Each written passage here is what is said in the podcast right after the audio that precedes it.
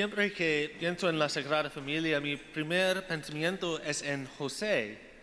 Jesús y María reciben toda la atención y celebramos a Jesús y María todo el tiempo. Y así cuando celebramos a Jesús, María y José, mis pensamientos naturalmente se inclinan hacia aquel que no recibe tanta atención durante el resto del año. Y además, como Jesús y María no, no tenían pecado, me resulta un poco más difícil identificarme con ellos. José era simplemente un ser humano normal, propenso al pecado, por lo que me resulta un poco más fácil entenderlo y tratar de ser como él. Hoy quiero mirar un poco más de cerca a José, a su parte en la Sagrada Familia y lo que Él puede enseñarnos sobre nuestra parte en la Sagrada Familia. Hace tres años, cuando el Papa Francisco declaró el año de San José, lo describió de siete maneras. Amado, tierno y amoroso, obediente, de aceptación, creativamente valiente, trabajador y en las sombras. Nosotros amamos a José como padre y como modelo de paternidad. José amaba a Jesús mientras lo criaba y a través del bautismo Jesús nos hace hijos y hijas adoptivos de nuestro Padre Celestial, pero Jesús también nos ofrece a sus padres terrenales para que sean también nuestros padres, tanto María como José. José adoptó a Jesús, pero también nos adopta a todos como sus hijos y hijas y nos ama tal como ama a Jesús. José obedeció a Dios, primero al tomar a María como su esposa a pesar de su misterioso embarazo, y luego al seguir las instrucciones del ángel que la fueron dadas en sueños. Jesús fue obediente a José, pero es casi seguro que Jesús aprendió la obediencia de cómo José modeló la obediencia. Jesús y María ciertamente nos muestran cómo ser obedientes a la voluntad de Dios, pero José también nos modela la obediencia y nos enseña la obediencia tal como le enseñó a Jesús. Y aceptación. El Papa Francisco dice que José aceptó a María incondicionalmente. San José dejó de lado sus propias ideas para aceptar las ideas de Dios.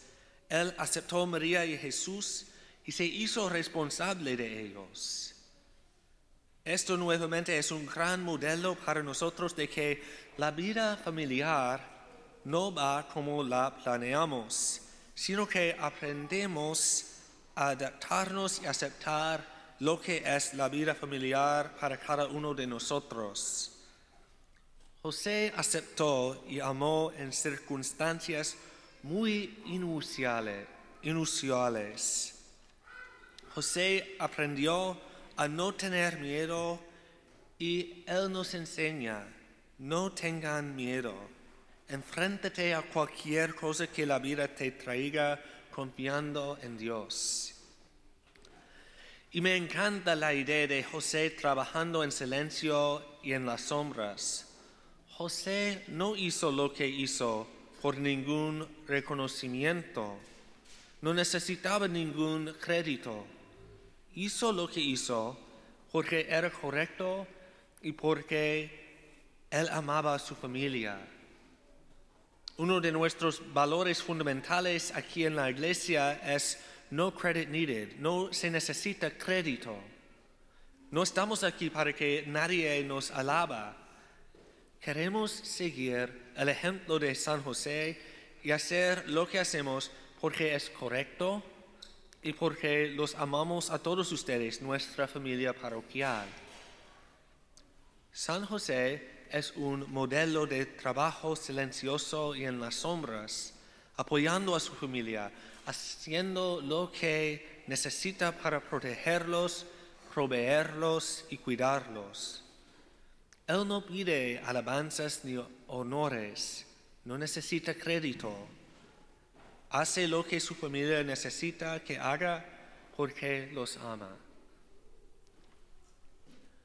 La Sagrada Familia es Jesús, María y José. Y ese es el núcleo del amor en la Sagrada Familia.